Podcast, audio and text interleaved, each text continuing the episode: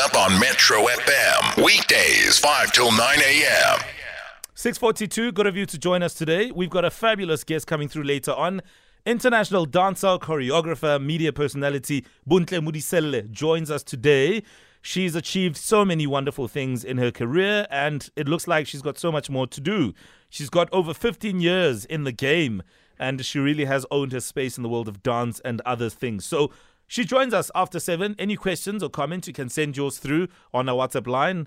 And uh, yeah, let's uh, wake up with Bontle Modiselle. But what's news though is Boerewors is now defined very clearly uh, in South Africa, and this is according to new regulations that have been gazetted by the government. To be referred to as boerewors, a sausage will now have to contain at least 90% meat and no more than 30% in fat. The regulations also clearly define the difference between boerewors and braaiwors, which is probably going to rock a lot of people's worlds because some of us think it's the same thing. Uh, but in any case, um, what does this all mean? Let's chat to Billy Makhafola, who's Director for Food Safety and Quality Assurance at the Department of Agriculture, Land Reform and Rural Development. Good morning, Billy. Thank you for your time. Uh, good, good, good, good morning to you and to your listeners. Uh, we've been arguing in the studio about whether or not Wors is a sausage. Can you categorically confirm that Wors is indeed a sausage, Billy? Uh, Wors is indeed a sausage. Wors oh. is just an African way of, of saying sausage. Eh? Thank you. I appreciate that. Owen Honey can sit down now. I mean, what necessitates these regulations involving boerewors, and why is it so important to classify really what it is? Well, the, the importance of this regulation derives from the fact that uh, consumers ought to be protected uh, from misleading uh, misleading sale of products that may upon or any other sausage that is actually regulated in terms of this act. Mm. But apart from that, you have to have a, a norm against which uh, the manufacturing of or the processing of this product is measured against. So this regulation actually sets the standard and classes for those products so that when these people who are producing this product uh, can actually see as to which standard uh, to gauge the product against. Hmm. Yeah, because Billy Boerewors and Braaiwors is a serious business in South Africa, hey? Because South Africans love their meat. But what's the difference between the two? We've been speaking the about Braaiwors and Boerewors. The difference is very vast because in terms of Boerewors, uh, in terms of boerewors, you, you actually have to have 90% of meat. Whereas in terms of uh, uh, braaiwors, which are sizzlers, mm. you are not necessarily expected to have 90%, it's something like 60%. And of course, the you don't have to have certain things. You don't have to have mechanically recovered meat in uh, boerewors. You don't have colorants in boerewors.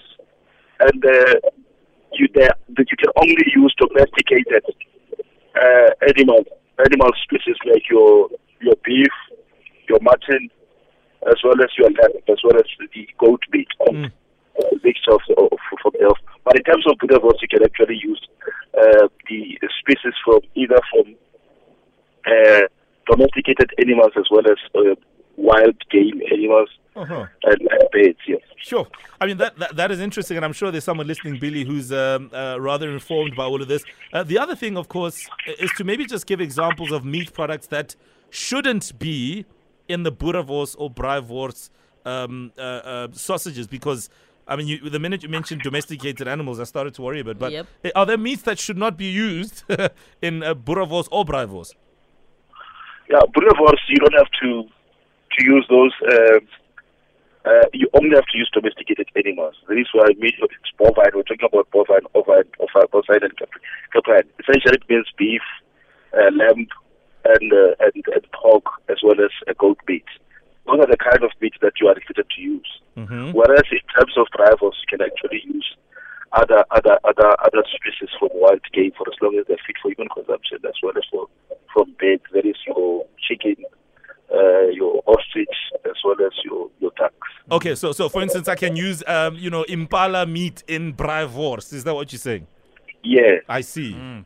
Billy, the other thing I wanted to ask you uh, when it comes to the ingredients that go into boerewors, I mean, it's not only the meat and the fat that's in there, there's other ingredients such as cereal, starches, vinegar, uh, secret herbs and spices, salts, uh, and additives. I mean, what regulations are there when it comes to those ingredients that go into boerewors or into braaiwors? The, the regulations that uh, that we normally use, uh, specifically for those additives, uh, added ingredients, are regulations that are derived from the Foodstuff Cosmetics and Disinfectant Act, which is administered by the Department of Health. So under there, you have what is allowable in terms of what can actually go and possibly constitute what we call foodstuff.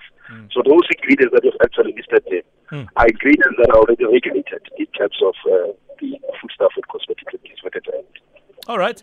Interesting, interesting conversation, Billy, and and we appreciate your time. I mean, surely, if you want to learn more about the fascinating world of Wors. You can always do a bit more reading up on it, etc. But Billy just gave us some some interesting insight. Billy Makhafola is the director for food safety and quality assurance at the Department of Agriculture, Land Reform and Rural Development. We appreciate your time.